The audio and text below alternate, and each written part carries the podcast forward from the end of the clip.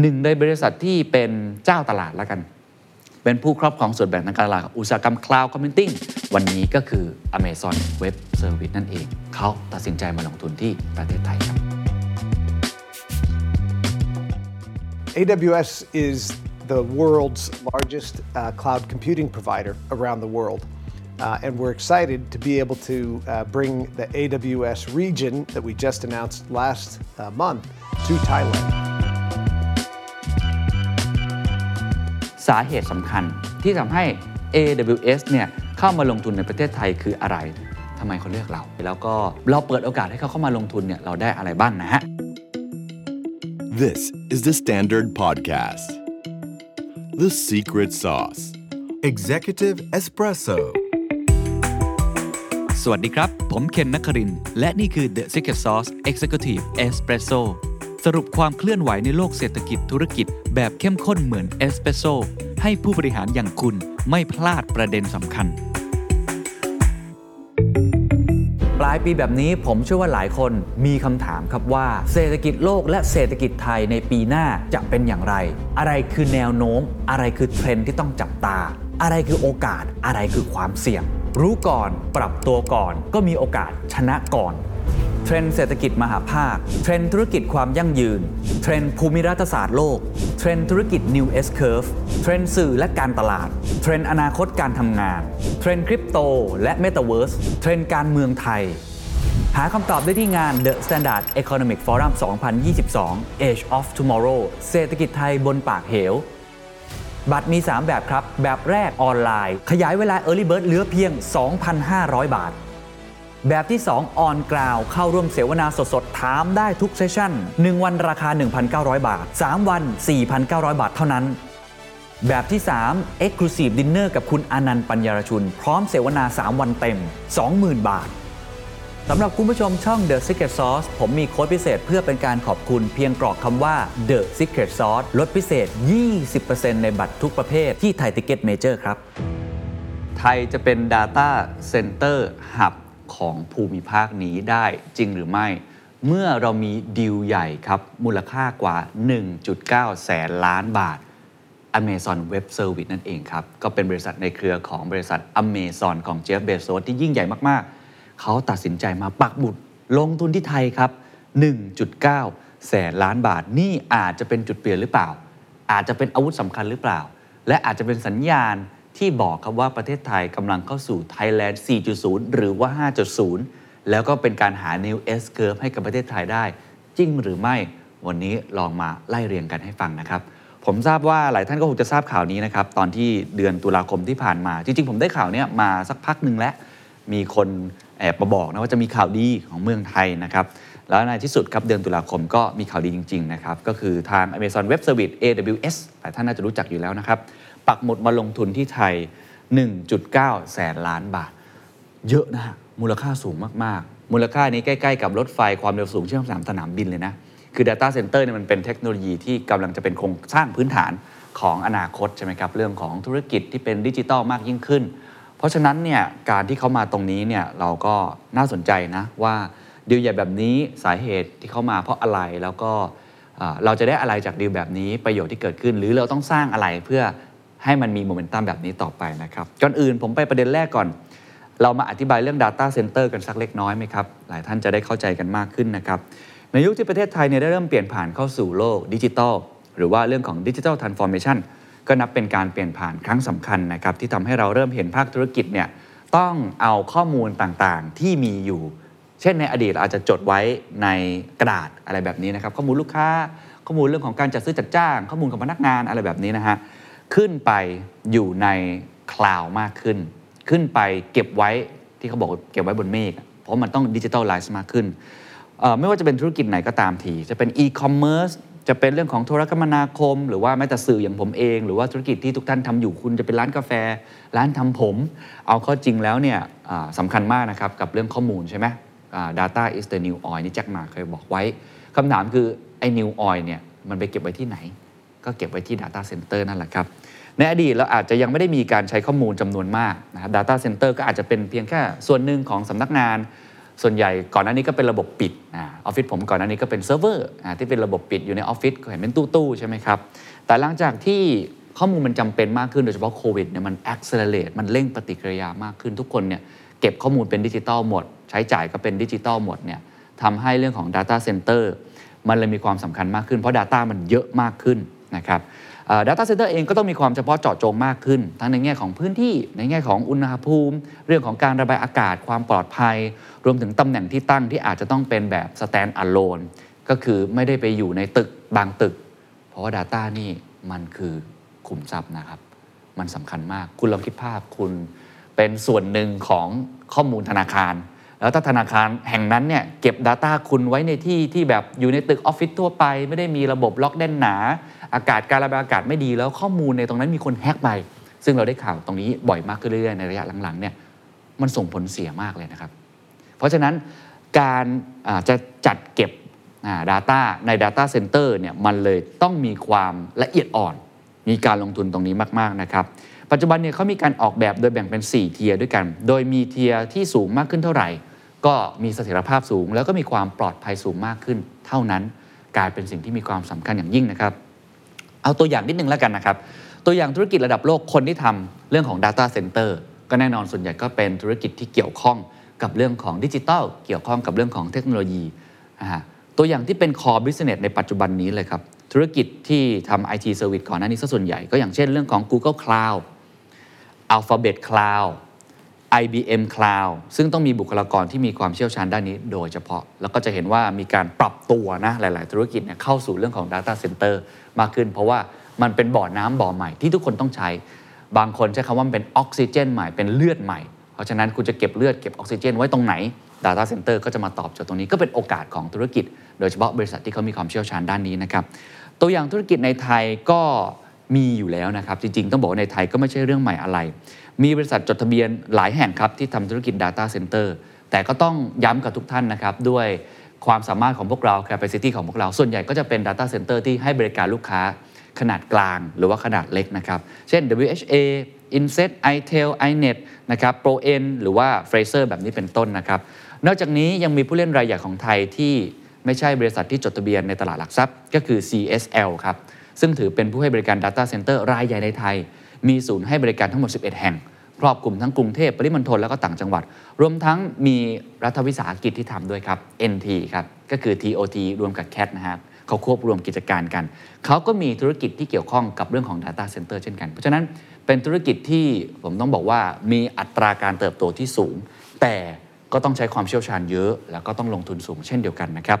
ถามว่ามันเกี่ยวข้องกับธุรกิจอื่นอย่างไรนะครับในมุมของผู้ใช้บริการนะครับการที่ธุรกิจมี Data Center เป็นของตัวเอง ก็ถือว่าเป็นต้นทุนที่มีค่าใช้จ่ายสูง บริษัทต่างๆครับจึงมีการใช้บริการการเก็บข้อมูล รวมถึงการประมวลผลผ่านระบบคลาวด์ต่างๆ ซึ่งล้วนให้บริการโดยธุรกิจที่มี Data Center อย่างที่ได้กล่าวไปแล้ว ก็คือให้ผมมาทำเองก็คงไม่ไหวใช่ไหมฮะโอ้โหให้แบงค์มาทำ Data Center เองบางที่อาจจะมีนะแต่ว่าจะมาลงทุนเองทั้งหมดเนี่ย มันต้องพัฒนาไปเรื่อยๆ มันต้องลงทุนขนาดสูง แล้วมันก็ต้องมีบุคลากรที่เชี่ยวชาญ ต้องมีการดูแลจัดการ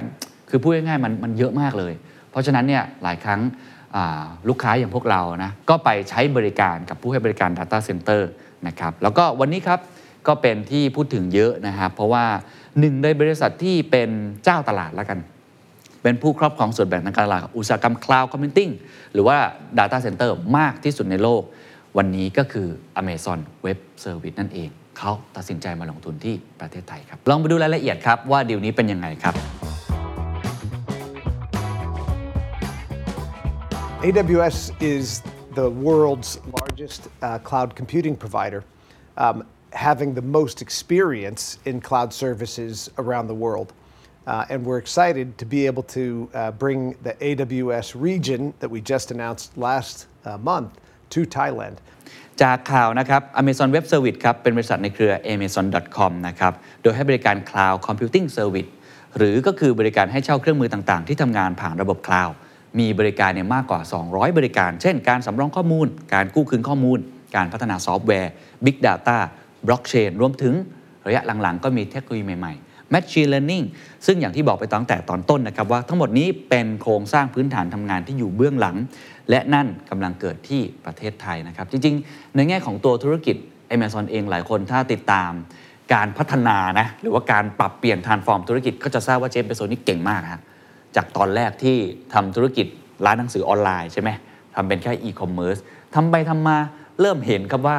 คนที่ทำอีคอมเมิร์ซต้องมี Data Center ต้องเก็บข้อมูล แล้วเขาก็เห็นว่าไม่มีเจ้าไหนที่ทำตอบสนองเขาได้ เขาเลยลงมือทำเอง พอลงมือทำเองแล้วก็เลยเห็นว่า อ้าว ไอสิ่งที่ทำอันเนี้ยคนอื่นต้องการนี่นาก็เลยต่อยอดเป็นธุรกิจ อันนี้ก็ไปหาอ่านได้นะครับ ถือว่าเป็นเคสธุรกิจที่ค่อนข้างหรือลั่น เพราะทำให้เจฟเบโซนี่ร่ำรวยขึ้นมาถึงยุคปัจจุบันได้นะครับ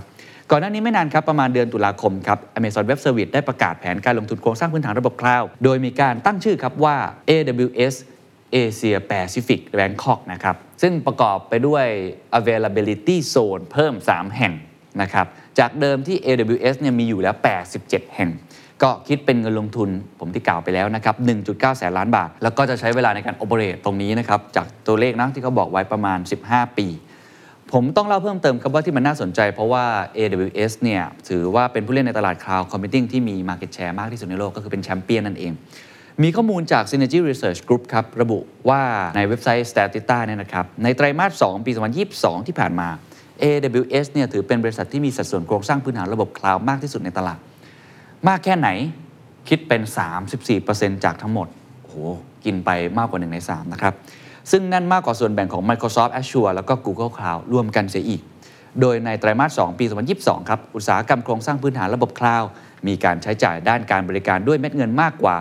55,000 ล้านดอลลาร์สหรัฐทำให้มูลค่าตลาดรวมเนี่ยเติบโตมากกว่า2แสนล้านดอลลาร์สหรัฐ ซึ่งถือได้ว่าเป็นตลาดที่มีการเติบโตอย่างแข็งแกร่งนะครับ มีภาพมาให้ดูด้วยนะครับ ใครดู YouTube ก็จะเห็นภาพว่าทาง s a t i t a เนี่ยก็ไปรวมข้อมูลมาเนี่ย AWS เนี่ยอยู่อันดับ 1 34% Azure 21% Google Cloud 10%นะครับ Alibaba Cloud 5% IBM Cloud 4%นะครับอ่าทั้ง Salesforce 3% Tencent Cloud 3%นะครับ แล้วก็ Oracle 2%ก็จะเห็นได้ว่าส่วนใหญ่ก็เป็นบริษัทเทคโนโลยียักษ์ใหญ่นะครับ ในการเข้ามาตลาดของ AWS ในครั้งนี้นะครับ คุณปราศาสตร์กัลยาณรามันครับ รองประธานฝ่ายบริการโครงสร้างพื้นฐานของ AWS กล่าวนะครับว่า AWS Asia Pacific Bangkok Region จะช่วยให้องค์กรสามารถที่จะสร้างสรรค์นวัตกรรม ด้วยการใช้ประโยชน์จากบริการที่หลากหลาย และเชี่ยวชาญของ AWS เช่น Machine Learning การวิเคราะห์ และอินเทอร์เน็ตของสรรพสิ่งก็คือ Internet of Things ด้วยเครื่องมือใหม่เหล่านี้ครับ AWS ยังช่วยให้ลูกค้าภาครัฐ สามารถมีส่วนร่วมกับพลเมืองได้ดียิ่งขึ้น องค์กรต่างๆ สามารถสร้างสรรค์นวัตกรรม เพื่อการเติบโตในระยะต่อไป รวมถึงสร้างธุรกิจและแข่งขันในระดับโลก ก็เรียกได้ว่าเป็นโครงสร้างพื้นฐานนะครับทางประเทศไทยตัวแทนนะครับก็คือคุณสุพัฒนพงษ์พันธ์มีชาวรองนายกรัฐมนตรี กล่าวครับว่ารัฐบาลไทยยินดีที่ได้ร่วมมือกับทาง AWS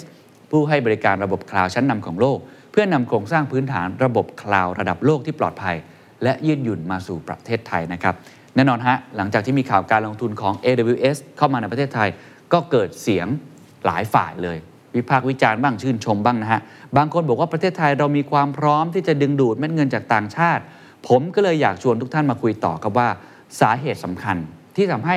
AWS เนี่ยเข้ามาลงทุนในประเทศไทยคืออะไร แต้มต่อของเรามันอยู่ตรงไหนกันแน่ทำไมเขาเลือกเรานะน่าสนใจนะครับ ต้องเล่าก่อนนิดนึงนะครับว่าจริงๆแล้ว AWS เนี่ยได้มีการเข้ามาทำธุรกิจกับลูกค้าคนไทยเนี่ยตั้งแต่ปี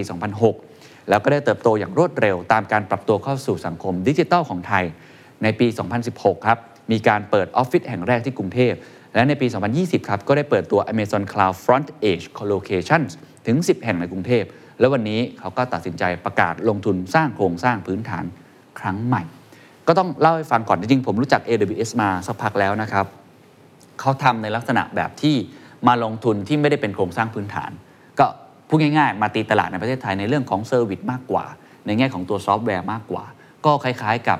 เรามีค่ายรถยนต์มาเปิดตัวในประเทศไทยมาทำตลาด แต่ไม่ได้มาตั้งโรงงาน จะเทียบอย่างนั้นก็ได้นะครับบริบทอาจจะต่างกันนะ แต่ว่าเอาทำให้เห็นภาพนะครับว่าความสำคัญของอันนี้มันคืออะไร แต่ตอนนี้ตัดสินใจมาตั้งโรงงานก็คือมาตั้งเรื่องของอ่า cloud center data center ในตรงนี้นะครับ ผมลองรวบรวมมาจากความคิดเห็นหลายภาคส่วนเลยครับ ก็ลองแลกเปลี่ยนกันนะ ว่าเบื้องหลังการมาในครั้งนี้สาเหตุมาเนี่ยมีจากอะไรบ้าง ผมรวบรวมมาได้ประมาณ 2 สาเหตุใหญ่ๆนะครับ เรื่องที่ 1 ไฟฟ้าครับอ่า คุณพิสุทธิ์งามวิจิตวงศ์ครับ ผู้อำนวยการอาวุโสฝ่ายวิเคราะห์หลักทรัพย์บลกสิกรไทยกล่าวครับว่า การเข้ามาตั้งฐาน Data Center ในไทยของบริษัทต่างชาติ ส่วนหนึ่งครับ เป็นผลมาจากการที่รัฐบาลสิงคโปร์ครับอะมันเกี่ยวอะไรเขาบอกอย่างนี้เขาบอกว่าสิงคโปร์มีนโยบายจำกัดการขยายธุรกิจ Data Center ในประเทศ ก่อนหน้านี้สิงคโปร์เนี่ยเป็นหับด้านนี้มากๆนะฮะแต่ธุรกิจ Data Center ต้องการพื้นที่และใช้พลังงานไฟฟ้าสูง ก็แน่นอนนะโอ้โหมันใหญ่มากๆเลยเนาะ และต้องมีเรื่องของการระบายมีความปลอดภัยอะไรต่างๆ อีก เขาบอกว่าสูงแค่ไหน เขาบอกว่าใช้ราว 10%ของการใช้ไฟฟ้าทั้งประเทศของสิงคโปร์ครับทำให้บริษัทต่างๆ ต้องมองหาประเทศอื่นๆ เพื่อขยายฐานธุรกิจ เช่น อินเดีย อินโดนีเซีย รวมถึงไทยด้วย รัฐบาลสิงคโปร์เนี่ยจะจำกัดการขยายธุรกิจ Data Center โดยเฉพาะ tier 1 tier 2ก็คือ tier 1 tier 2และเทียร์3บางส่วน เนื่องจากสภาพแวดล้อมและทรัพยากรในประเทศสิงคโปร์ไม่เอื้ออำนวยต่อการขยายตัวของ Data Center ในกลุ่มดังกล่าว ซึ่งถ้าหากเรากลับมาพิจารณาของประเทศไทยเป็นไงครับ ผมอ้างอิงข้อมูลจากรายงานสถิติพลังงานประจำปี 2565 จากสำนักงานนโยบายและแผนพลังงานกระทรวงพลังงาน พบว่าในปี 2564 ครับ ประเทศไทยมีกำลังผลิตในระบบไฟฟ้าตามสัญญาในระบบไฟฟ้ารวมทั้งสิ้น 5883 เมกะวัตต์ จำตัวเลขนี้ไว้นะฮะในขณะที่ความต้องการพลังงานไฟฟ้าสูงสุดครับ ในปี 2564 เกิดขึ้นเมื่อวันที่ 31 มีนาคม 2564 ให้เดาเล่นๆครับ อยู่ที่กี่เมกะวัตต์ ตัวเลขที่ออกครับ 31,023 เมกะวัตต์ครับ เมื่อกี้ supply มีเท่าไหร่ครับ 5,883 เมกะวัตต์ ความต้องการเอา peak ที่สุดครับ 31,023 เมกะวัตต์ก็คือมีความต้องการเนี่ยเกินครึ่งมาจาก supply ที่เรามี มองด้านหนึ่งก็อาจจะบอกโหมันเยอะไปไหนเนี่ยนะฮะมันเป็น mismatch หรือเปล่าเรื่องของ demand กับ supply แต่ถ้ามองอีกมุมหนึ่งมันก็เป็นโอกาสเช่นเดียวกันถูกไหมฮะถ้าเรามาดูกันอีกทีครับในปี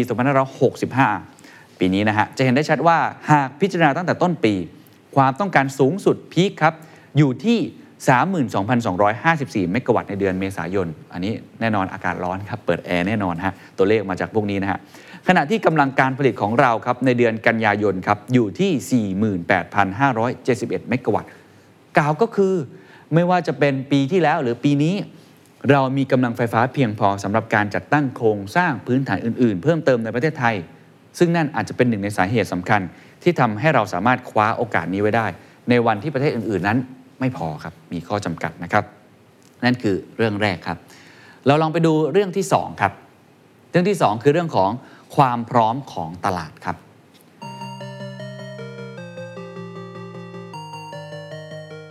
ถ้าพูดถึงการลงทุนในภาคธุรกิจครับอีกหนึ่งปัจจัยที่ไม่พูดถึงไม่ได้เลยครับ ก็คือการลงทุนในที่มีตลาดรองรับ และต้องมีอัตราการเติบโตสูง อันนี้ตรงไปตรงมาครับ เวลานักลงทุนเขาจะมองเนี่ยเขาต้องมองนอกจากโครงสร้างพื้นฐานและมองตลาด มีตลาดโตจริงไหมนะครับอัตราการเติบโตเป็นอย่างไร อ้างอิงข้อมูลครับจาก President's Research นะครับระบุครับว่าปัจจุบันทวีปอเมริกาเหนือครองสัดส่วนการตลาด Cloud Computing มากที่สุดอยู่ที่ 40%จากตลาดของ Cloud Computing ทั้งหมด อย่างไรก็ตามครับมีข้อมูลระบุเพิ่มเติมครับว่า ในทวีปเอเชียแปซิฟิกถือเป็นตลาดที่มีการคาดการณ์ว่ามีอัตราการเติบโตรายปีแบบผสมนะครับสูงที่สุดจากการเติบโตของระบบเศรษฐกิจในประเทศจีน และ อินเดียครับนอกเหนือจากนี้ครับหากเราพิจารณาข้อมูลในประเทศไทยครับมีข้อมูลจากงานวิจัยนะฮะบลบัวหลวงระบุครับว่าในปี 2570 คืออีกประมาณ 4-5 ปีข้างหน้า ธุรกิจด้านดิจิทัลจะคิดเป็นสัดส่วนถึง 25%ของ GDP ประเทศไทย และถ้ามองใกล้กว่านั้นครับ 2567 ก็คืออีกประมาณปี 2 ปีเองนี้นะฮะตลาด Data Center ในอาเซียนอาจมีมูลค่าสูงถึง 5.4 พันล้านดอลลาร์สหรัฐ หรือ 1.78 แสนล้านบาท พูดง่ายๆ คือ โอ้โหโกรธเยอะมาก มีอัตราการเติบโตที่สูงมาก ๆ นะครับ มีข้อมูลอีกแหล่งหนึ่งครับ อันนี้น่าสนใจมากครับ จาก SCB EIC ครับ ระบุครับว่าการเติบโตของตลาด Data Center ในไทยนั้น มีผลมาจาก 3 ส่วนด้วยกันครับ 1. ภาคผู้บริโภค 2. ภาคธุรกิจ และ 3 หน่วยงานภาครัฐ ลองไปทีละส่วนครับ ภาคผู้บริโภคครับเขาบอกว่าคาดการณ์นะครับว่าการใช้ข้อมูลจะเติบโตอย่างต่อเนื่องตามการขยายตัวของธุรกิจต่างๆ เช่น Cloud Gaming อะผมคิดว่าหลายคนเล่นเกมนะเล่นเกมมากขึ้นนะครับ OTT แพลตฟอร์มครับก็พวก Netflix พวกวิว Disney Plus นะฮะรวมถึงโซเชียลมีเดียแล้วก็ e-commerce TikTok เอย Shopee Lazada เอ่ยโดยปริมาณการใช้งานข้อมูลบนโทรศัพท์เคลื่อนที่เฉลี่ยของไทยครับ มีอัตราการเติบโตเฉลี่ยนะครับสูงถึง 38%มาอยู่ที่ 20.3 กิกะไบต์เลขหมายต่อเดือน ในช่วงครึ่งแรกของปี 2021 ครับ เช่นเดียวกับผู้ใช้งานอินเทอร์เน็ตความเร็วสูงที่เติบโตราว 14%อันนี้แบบปีต่อปีนะครับ year on year มาอยู่ที่ 11 ล้านรายในปี 2020 ย้ำอีกครั้ง 11 ล้านรายนี้คือปี 2020 และเป็นเรื่องของอินเทอร์เน็ตความเร็วสูงนะครับ แล้วก็เมื่อกี้การใช้งานข้อมูลของคนไทยเนี่ยโอ้ใช้เยอะขึ้นเรื่อยๆนะครับ ใช้อยู่ 20.3 กิกะไบต์ต่อเลขหมายต่อเดือน ผมไม่แน่ใจทุกท่านใช้กันประมาณนี้หรือเปล่านะครับ จริงๆ โหลดคลิปดูหนังฟังเพลงนี่มันใช้เรื่องของอ 3G 4G ค่อนข้างเยอะนะครับ One of the reasons that AWS chose to invest in Thailand is because of the population, um, the education, the skills, and the potential that we see here. Um, the ambition of the government, as expressed through Thailand 4.0, provides that outlook about how Thailand overall, in, turn, in terms of uh, economic activity, in terms of skills, in terms of people and knowledge, is going to be um, growing very significantly over the, uh, the clear future.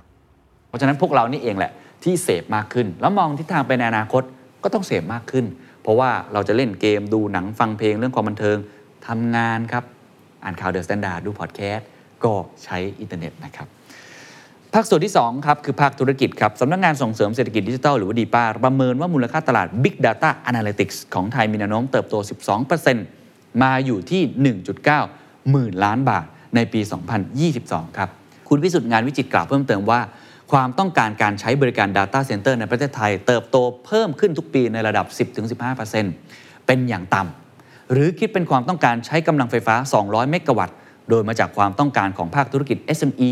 สตาร์ทอัพและธุรกิจขนาดกลางที่เปลี่ยนผ่านองค์กรสู่ความเป็นดิจิทัลมากขึ้น อันนี้ตรงไปตรงมา ทุกองค์กรต้อง transform สู่โลกดิจิทัลเราพูดกันเยอะดิจิทัล transformation คำถามคือเมื่อเปลี่ยนผ่านไปแล้วก็ต้องใช้บริการเรื่องของ cloud computing นั่นจึงเป็นอีกสาเหตุหนึ่งนะครับ และภาคส่วนที่3ครับอันนี้ไม่พูดไม่ได้เพราะเขาใช้เยอะมากแล้วจริง ๆ ก็คือเรื่องของหน่วยงานภาครัฐครับภาครัฐนั้นมีโครงการพัฒนาระบบโครงสร้างพื้นฐานคลาวกลางของรัฐ เพื่อรองรับการจัดเก็บข้อมูลให้อยู่ในระบบดิจิทัลทั้งหมด รวมถึงการสนับสนุนให้ประเทศไทยก้าวสู่การเป็นศูนย์กลางด้านดิจิทัลแห่งอาเซียนครับ อันนี้ผมเคยพูดคุยหลายหน่วยงานนะครับ ผมเคยสัมภาษณ์ไปนะครับ อย่างสำนักงานส่งเสริมรัฐบาลดิจิทัล DGA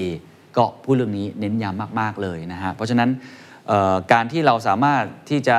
ยืนยันตัวตนได้ ผ่านแค่ข้อมูลไม่กี่ข้อมูลนะครับหรือว่าในแง่ของข้อมูลที่เราใช้กับการติดต่อหน่วยงานภาครัฐ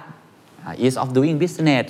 หรือว่าเวลาไปขอนู่นขอนี่วีซ่าพาสปอร์ตอะไรต่างๆ ที่เราต้องติดต่อกับภาครัฐ เอกสารนานาเนี่ยตอนนี้ก็พยายามใช้ระบบคลาวด์มากขึ้น ก็คือลดการใช้กระดาษ อันนี้มันเป็นเทรนด์ อันภาครัฐก็จะเป็นอีกส่วนหนึ่งที่ใช้บริการเรื่องของคลาวด์ค่อนข้างเยอะนะครับ ดังนั้น 2 เหตุผลข้างต้นครับ ก็คือทั้งเหตุผลในแง่ของไฟฟ้านะครับ แล้วก็ตลาดที่ประเทศไทยเนี่ยมีการเติบโตอย่างยิ่ง ทั้งในแง่ผู้บริโภค ทั้งในแง่นักธุรกิจ องค์กร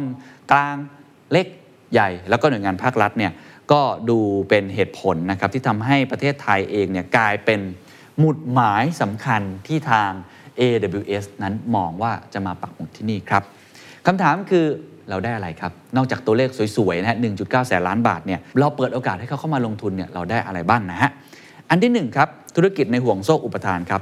อันนี้ทาง SCB EIC มีการระบุครับว่าการเติบโตของธุรกิจ Data Center นี้จะทำให้กลุ่มผู้ผลิตและจัดหาอุปกรณ์ IT ก็คือ Hardware Supplier กลุ่มผู้รับเหมาก่อสร้าง Contractor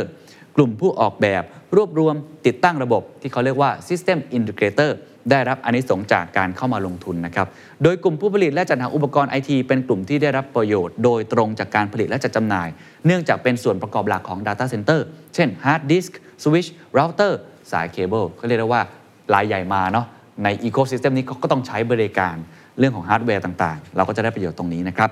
กลุ่มผู้รับเหมาก่อสร้างครับเป็นอีกกลุ่มที่มีความสำคัญเนื่องจากการสร้าง Data Center เป็นสถานที่ที่ต้องการความละเอียดครับความเฉพาะเจาะจง เชิงวิศวกรรมสูง ต้องสามารถทำงานได้อย่างมีประสิทธิภาพตามมาตรฐานที่กำหนด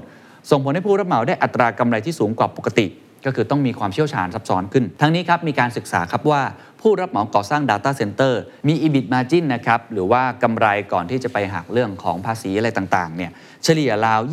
20%สูงกว่าอาคารปกติที่อยู่ที่ระดับ 5-10%ถือว่ามาจินดีนะครับ แต่ก็มาจินดีก็คือคุณต้องมีความเก่งละมีความเชี่ยวชาญด้วย สุดท้ายคือกลุ่ม SI ครับ System Integrator ครับเปรียบเสมือนตัวกลางผู้เชื่อมโยง ระหว่างกลุ่มผู้ผลิตอุปกรณ์ IT และก็ซอฟต์แวร์กับผู้ใช้งานหลากหลายบทบาท เพื่อให้การใช้งาน Data Center และ Cloud Computing นั้น สามารถที่จะตอบโจทย์ได้อย่างมีประสิทธิภาพ ซึ่งทาง SCB EIC ครับคาดว่ากลุ่มนี้จะได้รับอานิสงจากการเติบโตของ Data Center อย่างมีนัยสำคัญ โดยเฉพาะกลุ่มผู้ให้บริการนะครับนั่นคือคนแรกที่แหมได้รับผลประโยชน์ไปตรงๆครับเพราะฉะนั้นใครที่มีห่วงโซ่อุปทาน ที่เกี่ยวข้องกับธุรกิจ Data Center ต้องจับตาอย่างไม่กระพริบเลยนะครับ อาจจะเป็นโอกาสของคุณเนาะ 2. การดึงดูดบริษัทระดับโลก ยกระดับทักษะคนไทย อันนี้สำหรับผมเป็นเรื่องที่สำคัญที่สุดครับ เพราะว่าการเข้ามาตั้งฐานธุรกิจของบริษัทระดับโลกเหล่านี้จะช่วยให้โครงสร้างพื้นฐานด้านดิจิทัลของไทยเข้มแข็งแล้ว และเมื่อเรามีความพร้อมในด้านดิจิทัลแล้ว ก็จะช่วยดึงดูดบริษัทขนาดใหญ่ระดับโลก เช่น Google Facebook ให้สนใจที่จะเข้ามาตั้งสำนักงานใหญ่ และช่วยให้เรามีโอกาสทางธุรกิจร่วมกับบริษัทขนาดใหญ่มากขึ้น มีการส่งมอบองค์ความรู้ระดับโลกนะครับมาสู่คนไทยมากขึ้น ผมว่าอันนี้สำคัญมันไม่ใช่แค่เรื่องเงิน จะทำยังไงที่เราต้องได้ความรู้จากคนเก่งๆเหล่านี้ด้วย พอมาตั้ง Data Center เขามีแต่ตัวที่เป็นโครงสร้างพื้นฐานอะมีแต่ฮาร์ดแวร์กับซอฟต์แวร์ Humanware ล่ะยังไงก็ต้องใช้ตรงนี้คำถามคือ สมมติว่าเขาเอาคนเก่งๆเข้ามาในประเทศไทย import เข้ามา หรือก็อาจจะจ้างคนไทยที่เก่งพอก็ได้นะครับ เข้ามาทำงานแล้วเนี่ยเราจะสามารถผมใช้คำนี้เลยกัน ดูดความรู้เข้ามาได้มากน้อยแค่ไหน เพราะว่าเรื่องนี้เป็นเทคโนโลยีขั้นสูง ถ้าเกิดเราสามารถคว้าโอกาสตัวนี้ได้ แล้วก็สามารถต่อยอดธุรกิจในมุมอื่นๆได้ ผมว่าเรื่องนี้สำคัญมากที่เราต้องออกแบบนะ ที่จะทำให้เราได้รับผลประโยชน์การ transfer ความรู้ตรงนี้มาให้ได้มากที่สุดเท่าที่จะเป็นไปได้ โดยเฉพาะเรื่องขององค์ความรู้ระดับโลกเรื่องทักษะต่างๆ ที่เป็น เรื่องของเทคโนโลยีขั้นสูงแบบนี้นะครับ In terms of technical skills, we think that bringing the AWS region here on top of our prior investment um, introduces a great opportunity for modernizing uh, technical skills. And that's very broad. And so, um, at the foundational layer, AWS's data centers employ data center technicians um, and data center operators, and that represents opportunities for new technical jobs. Um, at a higher level, we work with universities and educational institutions to integrate modern cloud computing and digital skills into the course curricula. Um, as I mentioned before, we've got over eight different universities now, and we hope to sign up many more universities to use programs like AWS uh, Academy and even to adopt self guided learning um, applications like AWS um, Education. AWS Educate provides the ability for students anywhere to be able to take the initiative to build those new technical skills themselves. Um, and then the other thing that's important is across all of Thailand, we've committed to train over 200,000 further individuals um, at no charge in technical skills. So there's significant opportunity across Thailand for um, people to develop these new, uh, more modern digital and technical skills. 3ครับขับเคลื่อนสตาร์ทอัพครับ AWS มีโปรแกรม AWS Activate ครับที่จะช่วยสนับสนุนสตาร์ทอัพในระยะเริ่มต้น ซึ่งช่วยให้สตาร์ทอัพเนี่ยเข้าถึงคำแนะนำและปรึกษากับผู้เชี่ยวชาญของ AWS ที่เป็นองค์ความรู้จากระดับโลก และมีโอกาสเข้าถึงเครดิตบริการของ AWS สูงถึง 1 0 0 0 0ดอลลาร์โดยไม่มีค่าใช้จ่ายนะครับเขาบอกว่า AWS ยังทำงานร่วมกับ Venture Capital Community หรือว่าชุมชนที่เป็นเรื่องของ VC โครงการผลักดันและบ่มเพาะสตาร์ทอัพนะครับพวก Accelerator Incubator เพื่อช่วยให้สตาร์ทอัพนั้นเติบโตในระบบ cloud ในประเทศไทย แล้วก็รองรับการเติบโตอย่างรวดเร็วของสตาร์ทอัพด้วยนะครับ เพราะฉะนั้นถ้าเขาเข้ามาตรงนี้แล้วก็สร้าง ecosystem ตรงนี้เพื่อยกระดับสตาร์ทอัพไทย หรือว่าแม้แต่สื่อไทยอย่างผมเองเนี่ยได้เข้าไปทำงานร่วมกันเนี่ยผมเชื่อว่ามันจะช่วยขับเคลื่อนให้ธุรกิจที่ต้องใช้เทคโนโลยีเยอะๆธุรกิจที่เป็นธุรกิจแบบสตาร์ทอัพเนี่ยสามารถที่จะมี ผู้ช่วยจะมีคนที่มาบ่มเพาะมาช่วยเร่งปฏิกิริยา ให้ทั้งอีโค y ิสเต็มนั้นยกระดับไปพร้อม ๆ กันได้นะครับ สุดท้ายครับ จับตาอะไรต่อดีครับ จะมีเหตุการณ์อะไรเกิดขึ้นหลังจากนี้ หรืออะไรที่เราต้องระมัดระวังเป็นโอกาส แล้วก็เป็นเรื่องของความท้าทายนะครับ บอกอย่างนี้ครับเขาบอกว่าประเด็นแรกครับ คนที่ทำ Data Center ในประเทศไทยจะเป็นอย่างไรนะครับ จริงๆก็มีคนวิเคราะห์หลายคนนะครับมุมหนึ่งผมคิดว่า Data Center ในไทยเนี่ย เป็นธุรกิจนะที่ทำให้กับบริษัทขนาดกลางแล้วก็เล็ก อาจจะมีใหญ่บ้างแหละ แต่ว่าในเรื่องของเทคโนโลยีขั้นสูง หรือว่าในแง่ของโน้ตฮาวระดับโลกก็ต้องยอมรับนะว่าระดับโลกเนี่ยเขาเขาใหญ่กว่าเราจริง ๆ เพราะฉะนั้นเนี่ยมันอาจจะเป็นคนละเทียกัน การแข่งขันเนี่ยอาจจะอยู่คนละคนละลีกกันอะไรแบบนั้น แต่ก็ไม่แน่ครับเราก็อาจจะสามารถที่จะ ได้ความรู้มาจากตรงนี้ก็เป็นไปได้นะ อันนี้ก็ต้องลองจับตาดูต่อไปว่า Data Center ในประเทศไทย จะปรับตัวต่อเรื่องนี้ต่อไปอย่างไรนะครับ แต่โดยรวมตลาดทั้งตลาดเนี่ยส่วนใหญ่นักวิเคราะห์มองว่าน่าจะได้ประโยชน์ทั้งหมดนะครับ ก็อยู่ที่ว่าแต่ละคนจะมี uniqueness ความแตกต่างในตลาดอย่างไร จะทำธุรกิจต่อไปอย่างไรนะครับนั่นคือประเด็นแรก ประเด็นที่2ครับอันนี้ส่งที่จะมาแน่ๆแล้วผมคิดว่านี่เป็นประเด็นที่ผมอยากเน้นย้ำกับทุกคนมากที่สุดครับ นักธุรกิจครับผู้ประกอบการครับ ลังจากนี้คลื่นแห่งดิจิตอลมันจะพัดแรงขึ้นนะมันเป็นโอกาสนะ ในขณะเดียวกัน ถ้ามองอีกมุมหนึ่งมันก็เป็นวิกฤตถ้าเราไม่ปรับตัวเข้าสู่โลกแบบนี้ ผมบอกไปแล้วตั้งแต่อุตสาหกรรมที่ได้รับผลประโยชน์โดยตรงที่อยู่ในอีโค y ิสเต็มหรือใน supply chain หรือแม้กระทั่ง value chain เองก็ตามทีเนี่ยต้องหาโอกาสแล้วต้องกระโดดเข้าไปรับกับโอกาสตรงนี้ให้ได้ แต่ถ้าเป็นธุรกิจที่อาจจะอยู่ไกลมานิดนึง แต่คุณต้องปรับตัวต่อเรื่องนี้อยู่แล้ว ก็ต้องจับตาดีๆ แล้วก็หามุมว่า คุณมี impact ต่อการเข้ามาลงทุนในครั้งนี้ หรือคลื่นในครั้งนี้อย่างไร เพราะอย่าลืมครับ ไม่ใช่เจ้าเดียวครับ ตอนนี้ก็หลายคนก็มองเห็นนะว่ามีอีกหลาย ๆ เจ้าที่จะมาลงทุนในตรงนี้นะครับยกตัวอย่างอย่างของ Data Center ที่มาจากทาง Advance แล้วก็ Singtel นะร่วมมือกัน อันนี้ก็เป็นอีกข่าวหนึ่งเนาะที่เราได้ยินมาก่อนหน้านี้สักพักหนึ่งแล้วนะครับ เพราะฉะนั้นมันจะเกิดคลื่นลูกใหญ่นะเกิดการกระโดดเข้ามาเล่นของผู้เล่นรายใหญ่อีก มากมายนะครับ อันนี้เป็นประเด็นที่ 2 ที่ผมเชื่อว่านักธุรกิจก็คงจะต้องจะต้องจับตามากๆนะครับ ประเด็นที่ 3 ก็คงเป็นภาพใหญ่ของประเทศไทยหรือเป็นภาครัฐแล้วกันนะครับ สิ่งที่ต้องจับตาคือนโยบายของภาครัฐเองนะครับจะเปิดเสรีธุรกิจนี้มากแค่ไหน รวมทั้งการให้สิทธิประโยชน์ด้านภาษีเพิ่มเติม จากปัจจุบันครับที่เว้นภาษีมูลค่าเพิ่ม 7%ก็คือตรงนี้ไม่ต้องเสียแล้วแต่ก็ยังไม่ได้ให้สิทธิประโยชน์ BOI หากมีการปลดล็อกเรื่องนี้ครับคนก็มองว่าจะเห็นว่าบริษัทต่างชาติน่าจะเข้ามาอีกเป็นจำนวนมากก็คือถ้า นโยบายของภาครัฐเองมองว่าเรื่องนี้ได้ประโยชน์ผมว่าสำคัญนะคือโอเคมันอาจจะมีด้านหนึ่งที่อาจจะเป็นด้านที่เสียประโยชน์บ้าง ซึ่งเราก็ต้องวิเคราะห์กันต่อไป ทุกอย่างมันไม่ได้มาฟรีๆมันมีเทรดออฟกันอยู่บ้างนะฮะคำถามคือรัฐบาลไทยมองว่าเรื่องนี้เป็นโอกาสหรือเป็นอุปสรรค และคำถามต่อมาคือ ถ้ามันเป็นโอกาสเนี่ยเราจุดยืนของเราคืออะไร เราจะรักษาผลประโยชน์ให้กับประเทศไทยได้ยังไง เราได้อะไรจากเรื่องนี้ อันนี้สำคัญมากๆ เพราะฉะนั้นนโยบายที่จะออกมาหลังจากนี้จะเป็นเรื่องสิทธิประโยชน์ BOI หรือการร่วมมือต่างๆเนี่ยจะทำอย่างไร อันนี้ผมเป็นความเห็นส่วนตัวนะครับ ผมลองลองแลกเปลี่ยนความเห็นกันเพิ่มเติมอตอนที่ญี่ปุ่นเนี่ยมาลงทุนในประเทศไทยที่เป็นเรื่องของอประกอบชิ้นส่วนยานยนต์เอง หรือว่าเรื่องของอผลิตชิ้นส่วนยานยนต์เนี่ยตรงนั้นต้องบอกว่าประเทศไทยก็ได้อันนี้ส่งเรื่องสร้างงานสร้างอาชีพเยอะมากถูกไหมฮะเราเติบโตอย่างก้าวกระโดด GDP นี่เติบโตมากปิโตเคมีเองอะไรต่างๆเนี่ยได้รับการเติบโตจากการที่เรามีเรื่องของ Eastern Seaboard แล้วก็มีนโยบายต่างๆ ที่ดึงดูดการลงทุนมากขึ้น แต่เวลาผมคุยกับผู้ประกอบการไทยเนี่ยฮะที่ทำธุรกิจที่อยู่ในอีโค y ิสเต็มของบริษัทญี่ปุ่นมีอันหนึ่งที่อันนี้ต้องอตรวจสอบกันอีกทีว่าจริงเท็จแค่ไหนนะ แต่มันมีคำพูดแบบนี้ออกมาเหมือนกันว่า ความรู้หรือโน้ตฮาวจากบริษัทญี่ปุ่นเนี่ยจริง ๆ ไม่ได้ถ่ายทอดตรงสู่คนไทยมากเท่าไหร่นัก เพราะบางครั้งเนี่ยความรู้ขั้นสูงเทคโนโลยีขั้นสูงเขาเก็บไว้ที่บริษัทเขาเอง ที่บริษัทแม่ หรือหลายครั้งที่เวลาคนไทยเข้าไปทำงานร่วมกับบริษัทญี่ปุ่นเองเนี่ย เขาก็ไม่ได้เหมือนกับสอนเรื่องของโน้ตฮาวชัดๆ เป็นแค่ทำอะไรตาม playbook แบบนั้นมากกว่า อันนี้ก็เป็นมุมหนึ่งนะครับ ซึ่งผมคิดว่าต้องย้ำกันอีกครั้งว่าคงต้องตรวจสอบว่าข้อมูลเนี่ยมันอาจจะจริงในบางบริษัท อาจจะไม่จริงในบริษัทคงจะมีความหลากหลายแต่โดยรวมเนี่ยประเด็นสำคัญคืออย่างนี้ครับ มาลงทุนได้เงินสร้างงานอันนี้เป็นเรื่องดีอยู่แล้ว แต่ความรู้ผมว่ามันจะทำให้ยั่งยืนมากกว่า เหมือนที่ประเทศจีนตอนนี้เรื่องของ semiconductor เขาก็เห็นแล้วนะครับว่า เขาพยายามยกระดับตัวเองขึ้นมา พอประเทศสหรัฐเนี่ยพยายามจะจำกัดนะครับเรื่องของ semiconductor ไปที่ประเทศจีนเนี่ยเขาต้องกลับมาพึ่งพาตัวเอง แม้ว่าความรู้ของเขาเนี่ยอาจจะอยู่ห่างจากคนที่เก่งๆ หลายปีก็ตามที แต่สีจิ้นผิงก็ประกาศแล้วว่าความรู้เรื่องนี้สำคัญ และเขาต้องสร้างพื้นฐานความรู้ใหม่ เพราะสุดท้ายครับ เรื่องของเทคโนโลยีขั้นสูง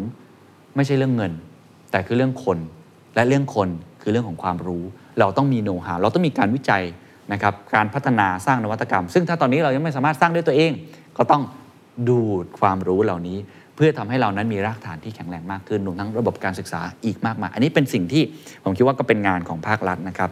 จริง ๆ แล้วอีกเรื่องหนึ่งที่ก็มีเสียงจากผู้ประกอบการบอกมาเหมือนกันนะครับคุณยุพาพินวังวิวัฒน์ครับกรรมการบริหารและประธานเจ้าหน้าที่บริหารด้านการเงินของกัฟนะครับซึ่งก็เป็นบริษัทที่ บริษัทแม่เนาะโฮลดิ้งของ Advance แล้วก็เขาไปจับมือกับ s i n g t e l ทำ Data Center เนี่ยนะฮะจะเริ่มก่อสร้างช่วงกลางปีหน้า แล้วก็จะเริ่มเปิดให้บริการในช่วงปลายปี 2024 จะเริ่มต้นที่ขนาด 20 เมกะวัตต์ ซึ่งจะให้บริการทั้งธุรกิจในไทยและต่างประเทศ เขาบอกแบบนี้ว่าแม้จะมีผู้เล่นเข้ามาในธุรกิจนี้มากขึ้น แต่เราไม่ได้กังวลว่าจะกระทบกับมาจิ้นของธุรกิจมากนัก สิ่งสำคัญคือการรักษาฐานลูกค้าที่มีอยู่ไว้ให้ได้ ในมุมกลับกัน การเข้ามาของผู้เล่นระดับโลกเป็นสิ่งที่ดี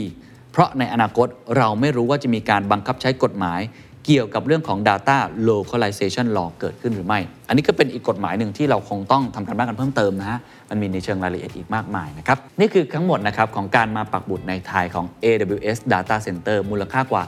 1.9 แสนล้านบาท เราคว้าโอกาสตรงนี้ไว้ได้แล้ว คำถามคือเราจะต่อยอดมันอย่างไร เราจะใช้ประโยชน์จากโอกาสตรงนี้